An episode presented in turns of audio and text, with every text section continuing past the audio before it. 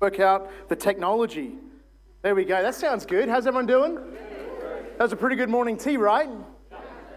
So four of you liked it. That's great. Wow, that's really, that's really good. We've been so blessed here today, and continue will be blessed by the sponsorship, hospitality of, of course, many organizations and companies and churches and people coming together to make this day all that it is. So, although I have no real uh, ecclesial authority here anymore, right? like that's a thing. Um, why don't you go ahead and just take some time to thank our volunteers throughout the day?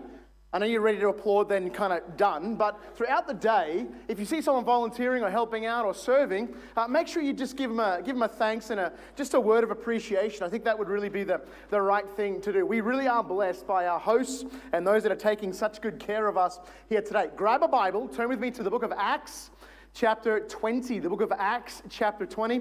My assignment here in this second of the three sessions I've been assigned here today at Stand Firm is to talk about uh, shepherds, pastors that stand firm, ministers that stand firm. Let's get it right. Shepherds that can stand firm. There we go. That felt a little bit more natural, didn't it? Shepherds that can stand firm. We're going to turn to Acts chapter 20, see how God would speak to us in and through his word here this morning. And then we're going to dive into what this looks like. What is the, what is the apostolic profile for ministry. The Apostle Paul has been on many missionary jaunts and journeys, planted many churches, extremely fruitful, being compelled by the Holy Spirit to go to Jerusalem. And as far as Paul is concerned, the Holy Spirit has been revealing to him, and uh, just the providential nature of events makes it pretty clear that this trip to Jerusalem, as far as Paul is concerned, will be his last. In fact, at the end of this speech he gives to the Ephesian elders, he tells them, I know that none of you will ever see my face again. This is the, the final charge of the apostle of Jesus Christ to local church ministry, elders, pastors, and those that seek to shepherd the flock of God. We're not going to read the whole speech, although that would be of tremendous value to us. We're going to pick it up at verse 28. Just read a few verses here. Then we're going to dive into some of the content of what we discover here in God's word. Acts 20 Verse 28 to the elders of the church of God pay careful attention to yourselves and to all the flock in which the Holy Spirit has made you overseers to care for the church of God, which he obtained with his own blood. I know that after my departure, fierce wolves will come in among you, not sparing the flock. And from among your own selves will arise men speaking twisted things to draw away the disciples after them. The last three, or the first three words of verse 31 will end with these. Paul says, Therefore, be alert. Be alert. In fact, Paul will reiterate with these elders. He says, Night and day, even through tears, Paul says, I reminded you to stand firm. I reminded you to be steadfast, to be alert, to be on guard for the flock of God, which has come at the purchase of the inestimable value of the very blood of God in Jesus Christ. Maybe you're sitting here this morning. Maybe you're not a pastor. Maybe you're not a shepherd or an elder or some kind of church leadership. Maybe you don't even aspire to that. And yet you're wondering, what, what relevance will this really have for me? Let me encourage you today that every one of us is called by God to not forsake the assembly, to be meaningfully and covenantally committed to a Christian church.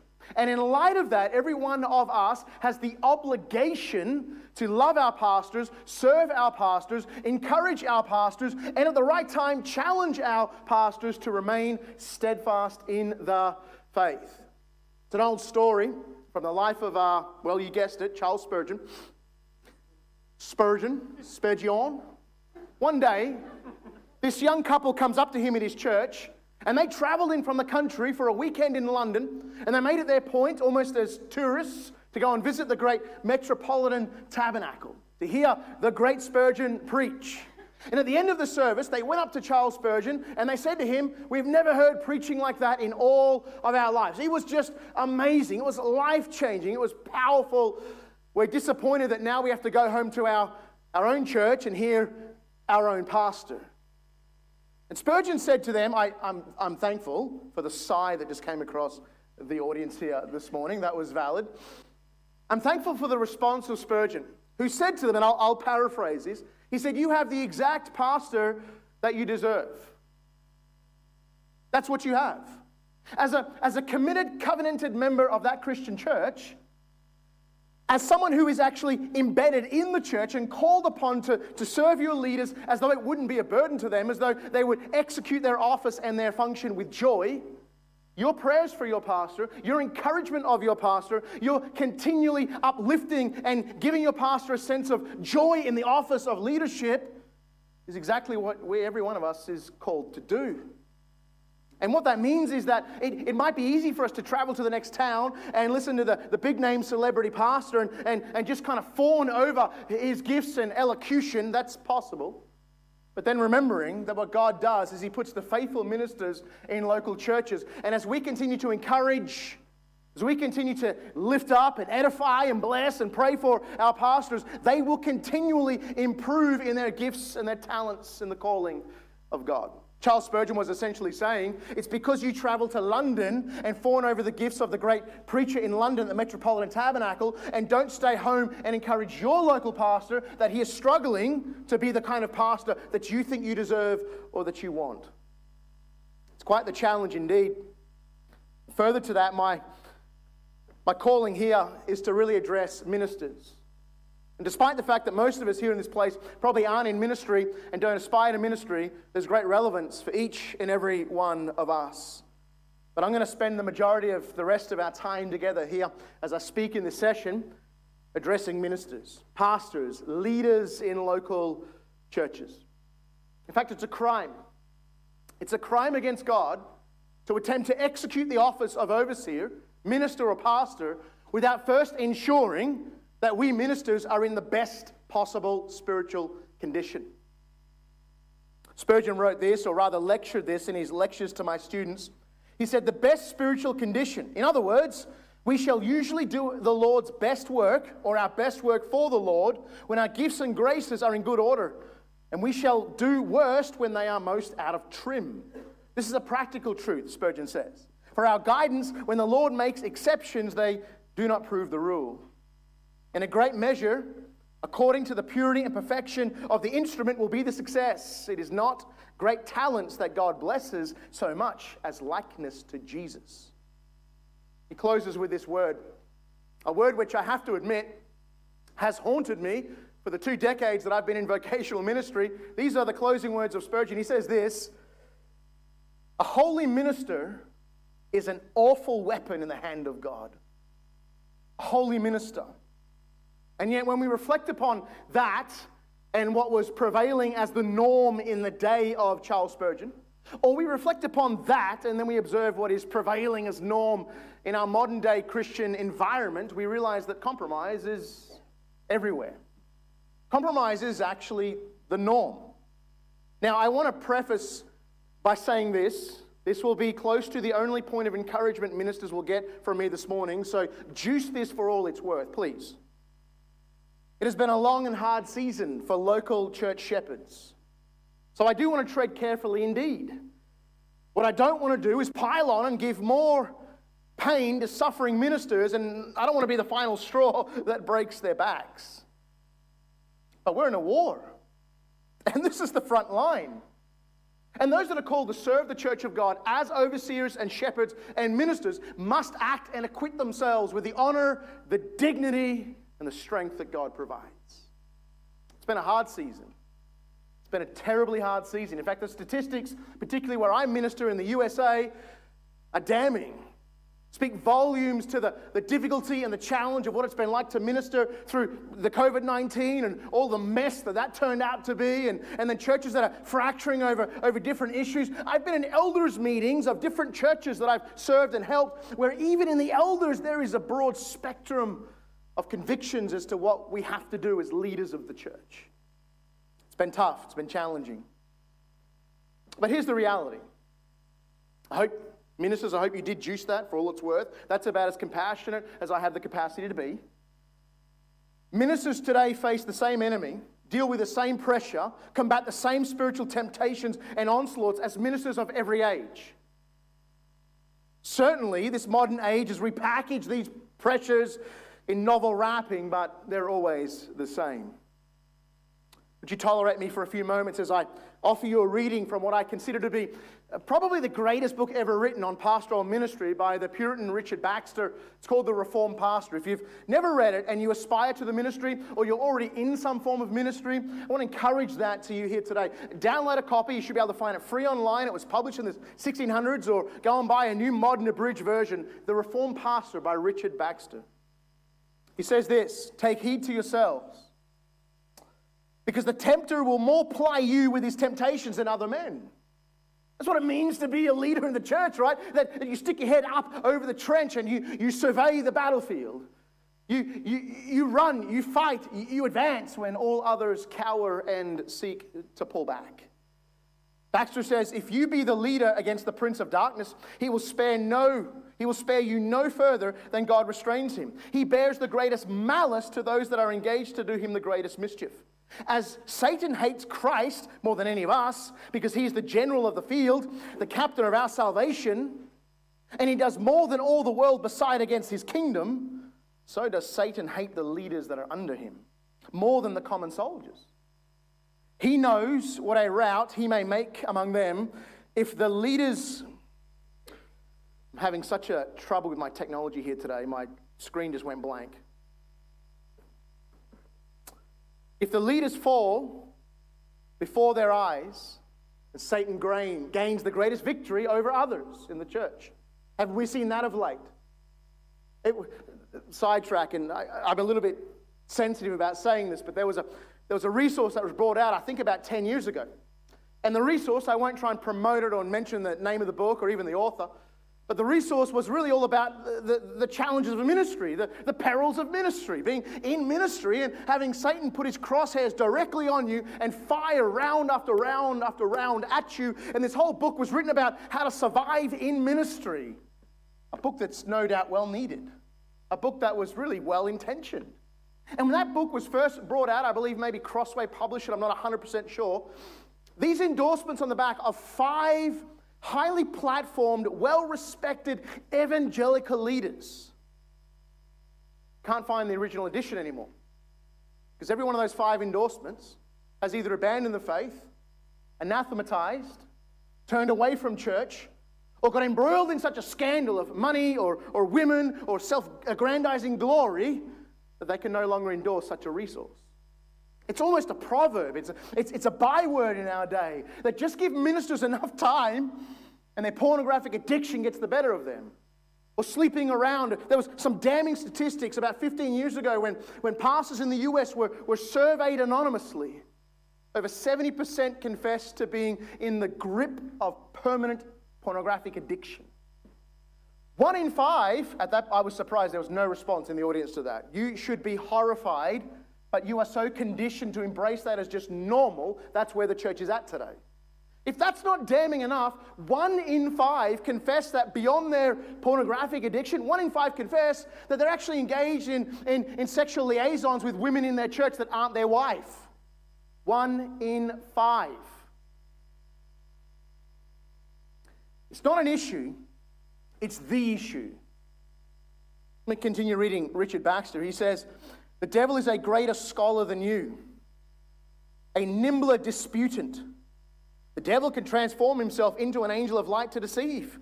He will get within you, he will trip you up on your heels before you're even aware. He will play the juggler with you undiscerned, cheat you from your faith and innocence. You shall not know that you have even lost these things. No, he will make you believe that your faith and innocence has multiplied and increased in the moment that you're collapsing. You shall see neither hook nor line, much less the subtle angler himself. While he's offering you his bait, and his bait shall be, shall be so fitted to your temper and disposition that he will be sure to find advantages within you and make your own principles and inclinations betray you. And whenever he ruins you, he will make you the instrument of ruin for others. Let's return to this scene in Acts 20. Paul calls the Ephesian elders to come and meet with him and in doing that, Paul reminds them. He says, Day and night for three years, I did not cease to warn you through tears. Now, could you, if you if you tried today, just with your imagination, could you picture being there? Being one of these elders in the church at Ephesus, uh, working alongside Paul uh, diligently, passionately, and every single morning, Paul gathers the elders, I don't know, in his living room or, or, or, or a local uh, meeting place, and, and Paul goes through the routine again. Guys, I'm warning you, stand firm. Be steadfast, stay alert, guard yourself and the flock of God of which you've been appointed as overseers. If that happened every morning and every night for a week, you would presume you've got the message. Add to that, every time Paul engages in this, in this warning of these Ephesian elders, he can't help himself but suddenly just end up in a, in a bath of tears, pleading with them, pleading with them. Pleading with them. If that happened for a week, maybe by the end of it, you'd say, Paul, we know the routine, we know the warning, we get the admonition, we get it, we got it. But for three consecutive years, morning and night, without cessation, day after day, Paul issues this warning. Many ministers today have lost a sense of the enormity of the threats against the Christian church. Peter warns the Christians to remember that their enemy, the devil, prowls around like a roaring lion seeking whom he may devour. Now, this is where I see compromise today. And this is not necessarily new to our generation, but it certainly is indicative of our generation. Ministers, pastors, preachers indulge in as much sin as their conscience will allow, sometimes even a dash more. Then, as a result of that, Preach as softly and discreetly and non combatively as you can about sin. Why is it? You think about, you think about your Christian experience. Why is it there are certain sins that it's never really railed against and spoken of? And why do preachers often feel like they need to hold back, they need to tone it down? As a result, you preach softly. Then you make peace with as many of the antagonists as possible. Make peace. Make peace. Don't ruffle feathers. Don't be seen as combatant. And then you blunt the edge of your sword, which is the word of God, as much as possible so as not to cause undue harm when you wield it. Ministers who get the text and they start to preach the text of Scripture, and in the text, they come across some extremely aggressive, sometimes violent propositions, and they spend the entire 30 minute sermon trying to dull it, trying to dull it. What's next? Well, you know what's next. Nuance, nuance, nuance. I got so tired of this about a year ago. I not always known to keep the peace. I went on Twitter and I just wrote one line.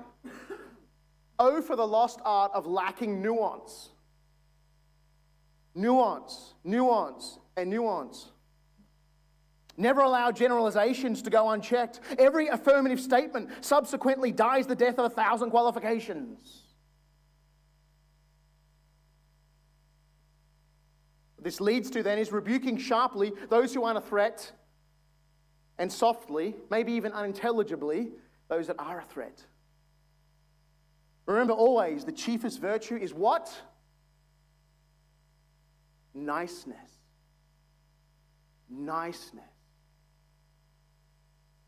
niceness. A few months ago, I was working on some doctoral research at a university in South Carolina. And my instructor asked me to write a paper, a response paper to Jesus' leadership. The premise of the entire thing was to, to kind of reinforce what has become quintessentially paradigmatic of our day the real pandemic.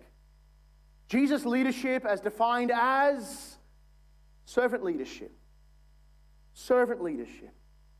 Now, you've heard that. You've seen the books on that. You've seen preachers build platforms and popularity and make loads of money on the back of servant leadership. Now, let's lay aside the fact that it's already oxymoronic. Following leadership, it's, it's, it's like the leader says, Oh, I have to go in that direction. That's where everyone else is going. Then you're not the leader. Or you may have the title and the salary and the parking space out front, and you may have it written on your business card, but you ain't actually the leader. And I was prompted by a supervisor to write this response paper on Jesus' leadership And I thought, well, this, this is the best opportunity of all. Let's look at Jesus' leadership. Let's look at how many times Jesus went out of his way to not be nice, to actually pick a fight for the sake of truth, for the sake of the cause of the gospel, for the sake of demonstrating the supremacy of the Word of God and the reality that Satan is real, that hell is forever, and the gospel is the only remedy that sinners can ever hope to find. In other words, niceness is the chief virtue. In other words, nothing like the apostles of Christ and nothing like Jesus himself. Don't misunderstand me. There were times when Jesus was very uh, passionate and compassionate and sympathetic. But those are just as frequent in the text as him storming into the temple courts, having already braided a whip, swung it around his head, turn over tables, and commit felony assault on the people that are in there.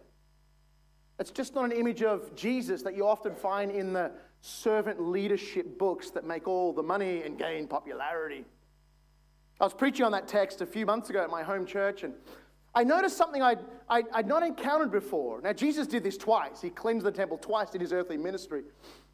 But on the one occasion I was teaching from, it actually says he sat down and braided a whip. In a court of law, you know what that's called?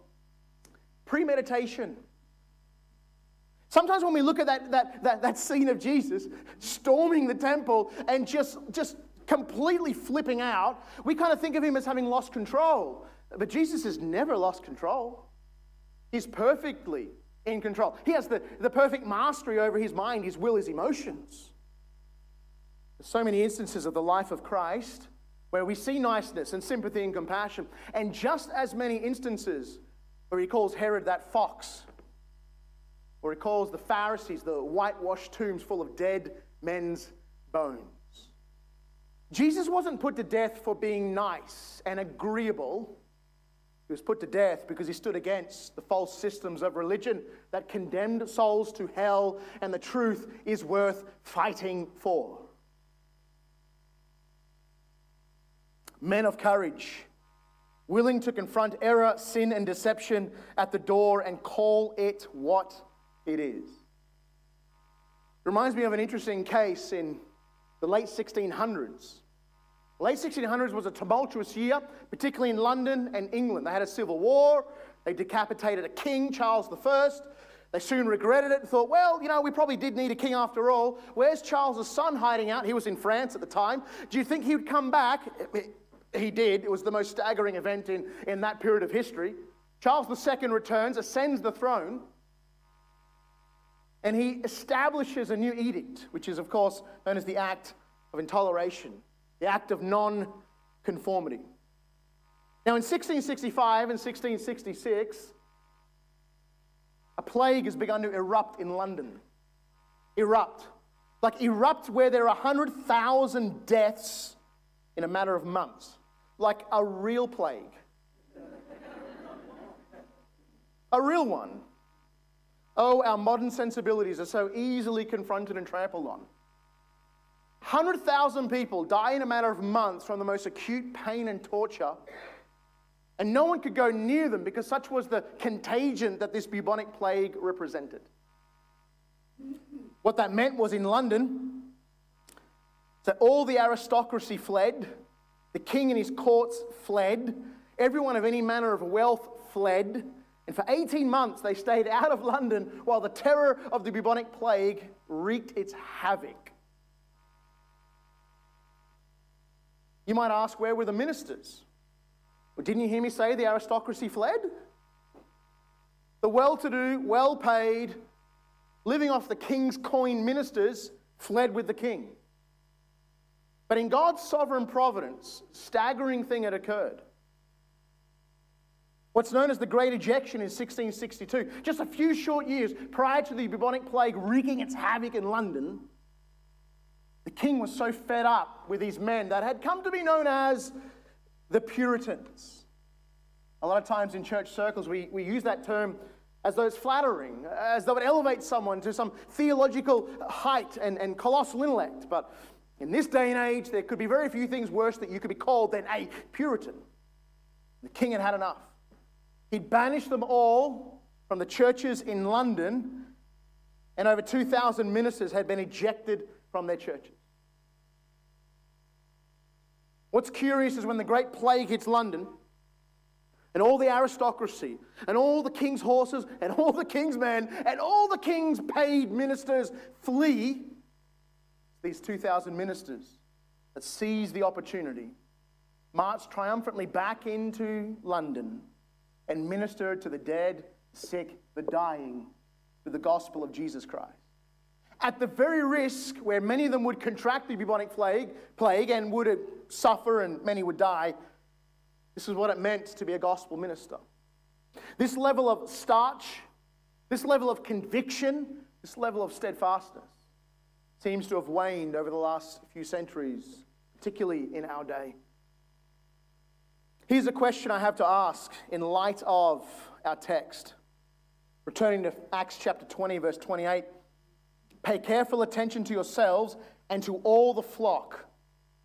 To yourselves and to all the flock. To yourselves and to all the flock, which the Holy Spirit has made you overseers. Now is not a time for compromise. Now is not a time to elevate niceness as the chief virtue and look nothing like the ministry of Jesus and his apostles. Now is a time to recognize the value of the church of Jesus Christ. In fact, there's this curious phrase that Paul uses at the end of verse 28 the church of God, which he obtained with his own blood.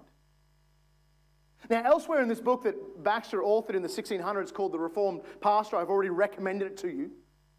Elsewhere, Baxter asks the question how precious do you think, how, how valuable do, do you think people would estimate a vial of Christ's blood if it could be discovered today? If for some, for some amazing, miraculous archaeological dig unearthed a vial of the blood of Jesus. This is hypothetical, of course, you know that. But if it could be unearthed and it could be proven scientifically without any doubt that this actually was the blood of Jesus, the God man, the Messiah, can you imagine how people would go crazy? Can you imagine how high the bidding would go on an auction that was offering an actual vial of Christ's blood? Imagine what Roman Catholicism would pay for that. Could you even imagine what they would pay for that? And then what abuses they would use it for? Could, could, could, could, you imagine what, what the billionaires of the world would do to get access and put it in their private collection? Could you imagine? Uh, could you imagine whoever was the successful bidder, whoever was the highest bidder and managed to procure this scientifically verified vial of Christ's blood? Could you imagine how fiercely they would guard it and protect it? Could you imagine, can you imagine the security system that they would design? The, the iron vaults and, and the titanium steel and the, and the safes within a safe within a safe within a safe, right? Behind a blockbuster somewhere, no one's looking. Could, could, could you imagine? How precious. What about the Christian church? What about you? What, what would you do if you could procure just a sample, just a small sample of the very blood of Jesus Christ. Now, Baxter asks that question to the Reformed pastor because then he poses this to you and I. He says, if that's the amount of effort, energy, capital, time, resources people are willing to invest in a vial of Christ's blood, what was the one thing? What was the one thing that God decided was of greater value than the very blood of Jesus Christ. The church of God. The church of God. And e- even if this was a real scenario, even if this is hypothetical, was a real scenario, and a vial of Christ's blood was genuinely unearthed and discovered and, and proved, ministers would go crazy. Pastors would go crazy. You know, the platform celebrity preachers with 20 jets and 300 mansions, you know, the guy they would go crazy over this. And Baxter, Richard Baxter, in the Reformed Pastor, wants to ask this question Where is that level of concern and passion and dogmatism and resources invested in the church? Because God's already made a statement about the value of Christ's blood. and the one thing on planet Earth that's worth more. The very one thing that God didn't hesitate to expend the very blood of Christ to procure and purchase is the very church of Jesus Christ. The great tragedy of our day is not so much that ministers downplay and undervalue the church, it's that Christians do. It's that Christians do. How much did it take to convince us all that church wasn't essential? I know you're sitting there, well, I was never that guy. Sure, okay, sure. Hero status goes to two of you. How easy was it to downplay the value? And even now, I woke up with a headache. I'm going to skip church this morning. Well, I just can't. I can't do this weekend. I'm going away. I've got better things, better plans, better ideas. At the level of ministers who can stand firm, shepherds who stand firm for the faith, we don't begin to properly calculate with God's estimation the value of the Christian church, we can never expect that the sheep that we serve, the flock that we love and protect, will ever establish that value for themselves. Pay careful attention to yourselves and to all the flock in which the Holy Spirit has made you overseers, to care for the church of God, which He obtained with His own blood. This is the church. Every one of us is guilty at different times of our life of downplaying the church. Maybe some of you thinking right now, well, this guy doesn't know my church. Maybe that's true for his church, but our church, pff, we're really nothing special. We're really nothing important. We haven't got a lot to boast of. We're kind of small and out of the way and podunk little congregation. It's the church that Jesus purchased with his precious blood that is the gathered assembly of the saints on every Lord's day. And the estimate that God has for your church may be infinitely greater than what you have for your church. And the same level of ministers, the charge is incumbent upon us who stand as ministers of the gospel to be unflinching, to be incessant, to be clear, and to be perfectly willing to offend for the sake of the truth of Jesus Christ. In verse 29, I know that after my departure, fierce wolves will come in among you, not sparing the flock. And from among your own selves will arise men speaking twisted things. They're already there, they're already in the church, they're already well disguised. Jude speaks about these dreamers who secrete themselves within the congregation. They're there sleeper agents, if you will, waiting for an opportunity to rise up, speak twisted things, drag disciples away, and bring utter ruin to the local church of Jesus Christ. Ministers, stand firm. Therefore, be alert. Remembering that for three years I did not cease night and day to admonish everyone with tears. And now, Paul says in closing, I commend you to God and to the word of his grace, which is able to build you up and give you the inheritance among all those who are sanctified. This is the calling of ministers. If you're here today and you're an elder, you're a deacon, you're a church leader of any sort, of any variety, of any flavor and genre, or maybe you aspire to be a minister. Maybe you really feel like God's called you and you're kind of on the path, on the journey, working your way toward ordination and affirmation. The calling is to stand firm. The calling is to stand firm, steadfast, immovable, always abounding in the work of the Lord. May God bless his word to us here.